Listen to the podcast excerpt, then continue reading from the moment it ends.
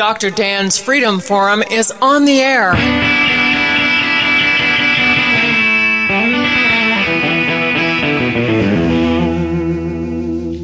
Never send to know for whom the bell tolls. It tolls for thee. Dr. Dan's Freedom Forum is a call to arms for those American patriots who, in the tradition of our founding fathers, will stand up now to defend the Constitution and the liberties that it guarantees to each citizen, to each of us. That is our mission to explain in a clear and concise manner the direct effect of each issue on the individual, on you personally not some anonymous being in a distant place, and to define in no uncertain terms the consequences of inaction. Let the battle begin. Welcome to Dr. Dan's Freedom Forum. This is Dr. Dan. Well, this program, listeners, is for you no matter who you voted for or what political party you belong to. Dr. Dan's Freedom Forum is not about politics, it's about principle. It's not about candidates, it's about conscience and the Constitution. Like the name implies, this is a program about freedom. Your freedom, where it comes from, what it means to you, and most importantly, how to hang on to it. Today we have a very special guest. Dr. Greg Brannon from Cary, North Carolina. Dr. Brannon is one of North Carolina's leading voices on healthcare. He launched the organization Founders Truth in 2009 with the simple intent of galvanizing ordinary Americans to return our country to its founding constitutional principles. Now, Dr. Brannon, uh, this, he is a very special, very special person. He's had an incredible life. He was born in a working class neighborhood in south central Los Angeles. He was raised with his brother by a single mom who set an example of hard work and determination. Uh, he is a devoted husband and a father of six. His wife, Jody Brannon, they've been married for 23 years. And to his credit, he has traveled the globe on Christian and medical missions in Africa, Central America, and Asia. And he is strongly committed to the sanctity of life. By way of history, Dr. Brannon earned his bachelor's degree at the University of South Carolina, uh, pardon me, Southern California, and his MD degree from Chicago Medical School. He is an obstetrician gynecologist. Uh, he practices in Cary, North Carolina. I also want to tell you that he's an entrepreneur. He has started his practice from the ground up. But most importantly, Dr. Brannon is committed to ensuring the American dream that he is living. He wants to be sure that it will be available to future generations of Americans. And his organization, Founders Truth, is the portal to effectively and humbly communicate our founders' message that built the most successful and generous and righteous nation on earth. Dr. Greg Brannon, it is an honor and a pleasure to have you with me today uh, and we're going to be discussing a variety of issues. So let's get right to it. What do you think, Dr. Brannon, our founders believed when they wrote the Constitution and formed our federal government? Well, I'll get to that secondly. I just want to thank you for that nice introduction and uh, kindness you've done to be allowed you know to show with you. And I'd like to join the battle you've been doing. You've been fighting for years the the understanding that this country was the first and only country ever devoted to the individual over the collective, and our Constitution is supposed to do that. Um, the interesting thing is the reason why we have a Constitution fixed and written is that that will hold the legislator, the executive, the judicial accountable to the written word. Our founders are clear on that. They wanted something written that would not be implied or elastic or expanded. It was the idea of this compact between these individual sovereign states to allow the federal government to have certain enumerated functions, and that is it. All in the process of this dual federalism to to protect the true sovereign, the individual. That's really such an important concept because the true sovereign in our country, our country was supposed to be the individual. Ayn Rand, as you well know, believes that the individual is, in fact, the smallest minority on earth. And she's right about that, and our founders understood that, didn't they? Oh, yes, sir. The thing about this idea, you go back to, or we go back to our Constitution, but the first, I'll say, nullification document, the first uh, written uh, to actually excuse the John Lockean view was Jefferson's Declaration of Independence. The second paragraph, to me, must never, ever be forgotten that we are endowed by our Creator with certain inalienable rights, meaning they can never be taken or given by anybody. They're given by God to us or by nature's God. Now, those rights are only protected by legitimate government who gets its power legitimately from the consent of the governed. Otherwise, a government that infringes upon those inalienable rights is therefore illegitimate. And then Jefferson lists 29 things that, that King George was doing against us. And that is a process we've, we've lost. We're completely ignorant of our past. We do not understand the idea of constitutionalism. We do not understand the idea of sovereign. We believe we're all serfs and must bend down to the DC master, and that is the antithesis of what our founders fought and died for.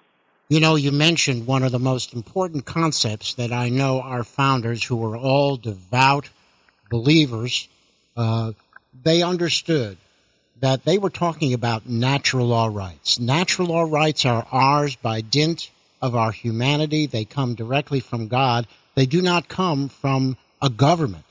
You, a government is not there to give us these rights. These rights are ours because we are human, because God gave us those rights. And the key to that is that natural law rights impose no obligation on any other person sir, that is perfect. I mean, that you're just you're collecting, you know, articulating, you know, Blackstone and Locke correctly. I mean, John Locke was the the philosopher behind our government foundation. He says the true role of a government, the only role of a government, is protect one's property. And he goes on, the most important property is one's person. That means your body, your mind, and therefore they're articulated. In Blackstone's commentaries of English law in 17, I think uh, 74, 75, he wrote he goes through that that the basic natural law there are three of them as a person personal security personal liberty and personal property. And therefore a government is based upon is a tool for the individual it's not the master of the individual. And that is where we've become completely again 180 of where it is.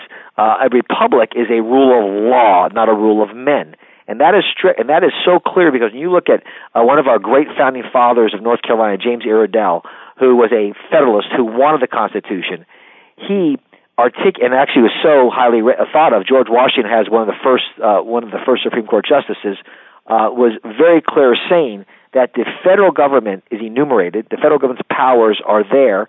If the legislative branch ever usurps its powers, anything they do that's extra constitutional would become null and void they were clear to be held to the written law.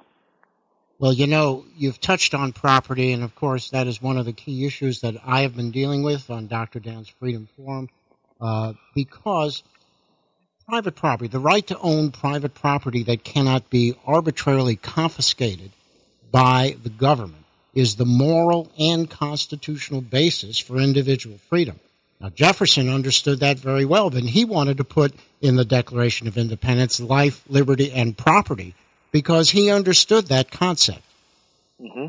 Yeah, that that that is actually a verbatim from Locke. He took that, and actually, I was reading the notes of the conve- of the of the uh, Declaration, of the committee style of five with Adams, uh, Livingston, um, uh, Franklin himself, and I think James Wilson was on the committee of style, and they thought pursuit of happiness, which they actually took from, believe it or not, the Mecklenburg County actually wrote a declaration in the early 1770s on the same thing, thought that pursuit of happiness would encompass the whole idea of one's property, the accumulation of it, the possible losing of it in the sense of with free trade, the idea of your whole, I use it as the American dream, the pursuit of your dream, Dr. Dan, or my dream, Greg, is that is what they're talking about. And the more that I started studying the philosophy of John Locke, how they got to that point is it becomes clear we're made in the image of God.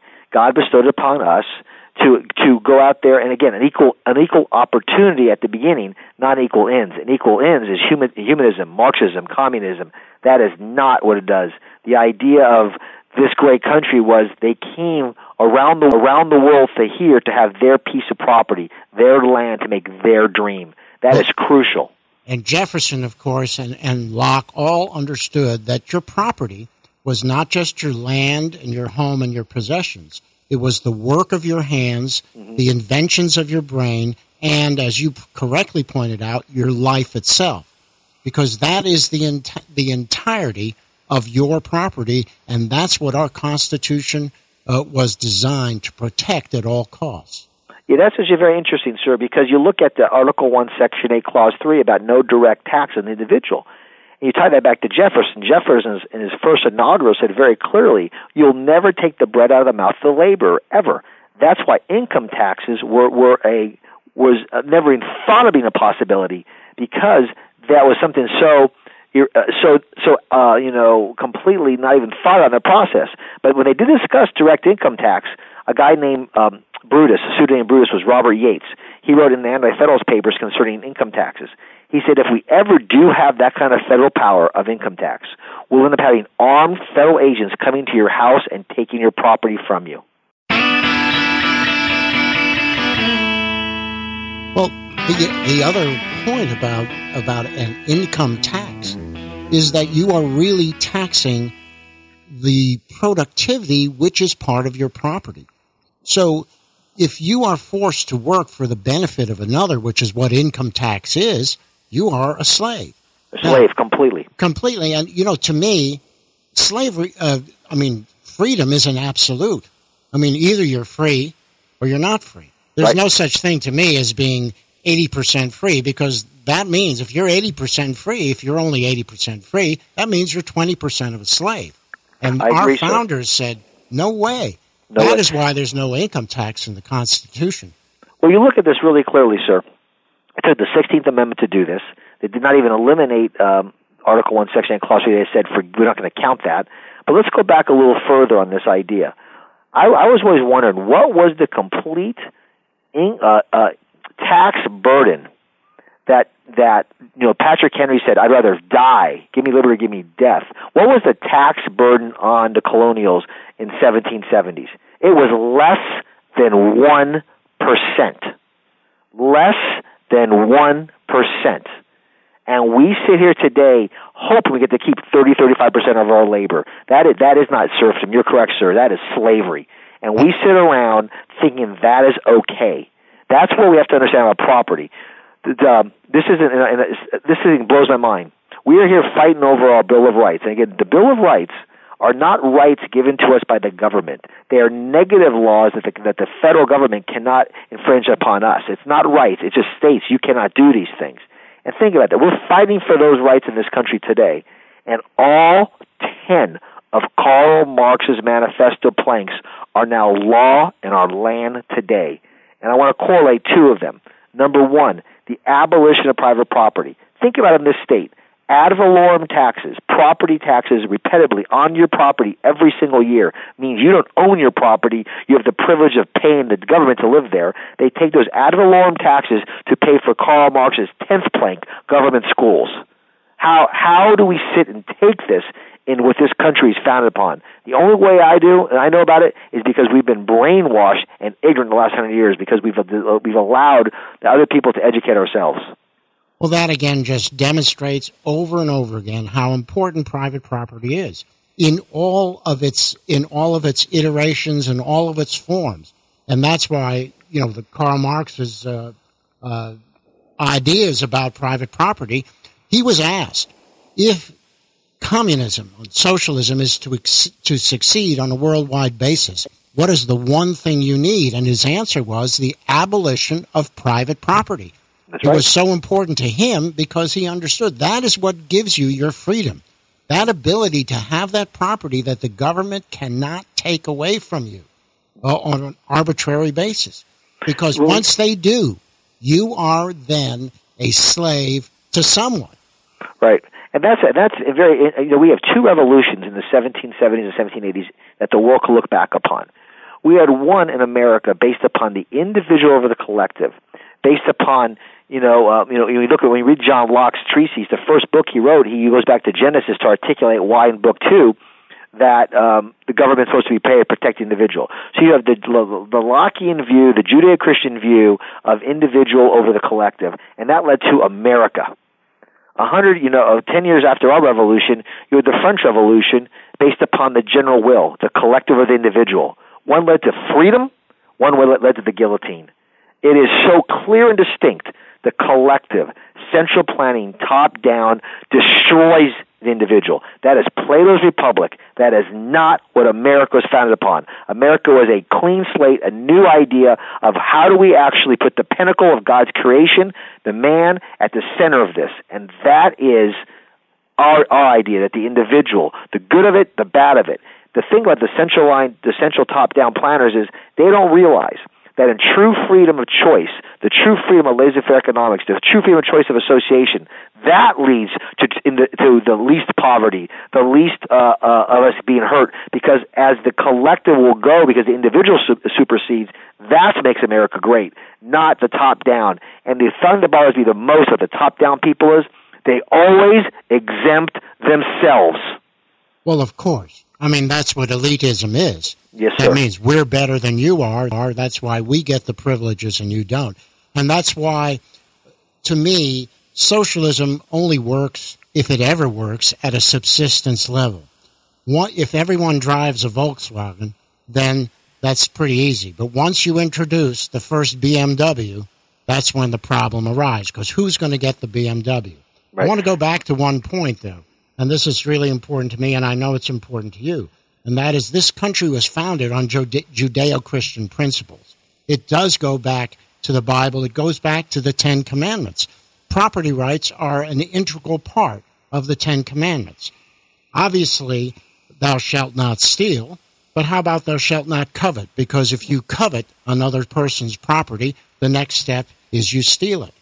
If you bear false witness, and thou shalt not bear false witness, you will or you have the potential for stealing time, life, or property from another individual. And obviously, thou shalt not kill, the ultimate theft of a person's property. I'm sure the Ten Commandments were on the mind of our founders when they wrote the Bill of Rights, when they wrote the Declaration of Independence, and when they wrote the Constitution, because these moral values are an integral part of our society and of our legal structure. Yes, sir. Uh, uh, my, you know, you just, you know, John Adams, right there, you know, said without a, with a uh, moral and virtue, a republic cannot stand. Uh, on private property, uh, Washington actually says that he he goes the Decalogue of God Himself in His Word states, "Thou shalt not steal." Now, myself being a born again Christian, it's very clear when we talk about Judeo Christian principles. I'm not talking about a theocracy or talking about I want the government to be a certain denomination. No, far from it, far from it but the core principles of, of who our country is is laid out clearly in the Judeo uh, Christian principles, which allows the Muslim, the Jewish person, the atheist, come and be who you are, because these rules are universal. That's the thing that people miss is come as you are, but the only place in the world you have the opportunity to be who you are without any pressure from a church state is our country. Now we have the re- Go ahead. Well, no, the, the, point I was, I was going to make is that that's really a key point. These people who harp on religion instead of instead of discussing morals, mm-hmm. because it's the moral character that comes from Judeo-Christian principles and the Ten Commandments. That's what we're talking about. That's what this country was founded on. It was not founded on a specific set of rights or rules, which you get with religion. It came down to the moral character. And you know, it's an interesting thing about that. When you talk about morals and how important morals are, in the beginning of this country, when people were moral and virtuous and upstanding, when you went to the butcher and you bought a pound of meat and you specified, I want this cut and I want a pound of it, he gave you exactly what you asked for. You didn't have to question him because we were guided at that point by morals. What happened as we started to lose our moral basis? And you could not necessarily trust the butcher to give you what you asked for, especially if you weren't standing there looking over his shoulder. That's when the need for government intervention started. Then they started looking to, oh my God, the morals aren't here. Someone has got to stand up for us. And that's where we started going down that slippery slope where we need we were requesting big government, bigger and bigger and bigger government, because we could not trust our fellow citizens. And that concludes this very special three part episode of this very exclusive interview with Dr. Greg Brannon. Make sure you tune in next week for part two. And that concludes another episode of Dr. Dan's Freedom Forum. Join the battle on our website, www.drdansfreedomforum.com. The right to own private property that cannot be arbitrarily confiscated by the government is the moral right and constitutional basis for individual freedom. And call them muddy waters. And people, I just love to hear that old man sing. Hmm, wait. Yeah, when I played the Hoochie Coochie Man. I get joy in everything. Everything, everything, everything gonna be all right this morning.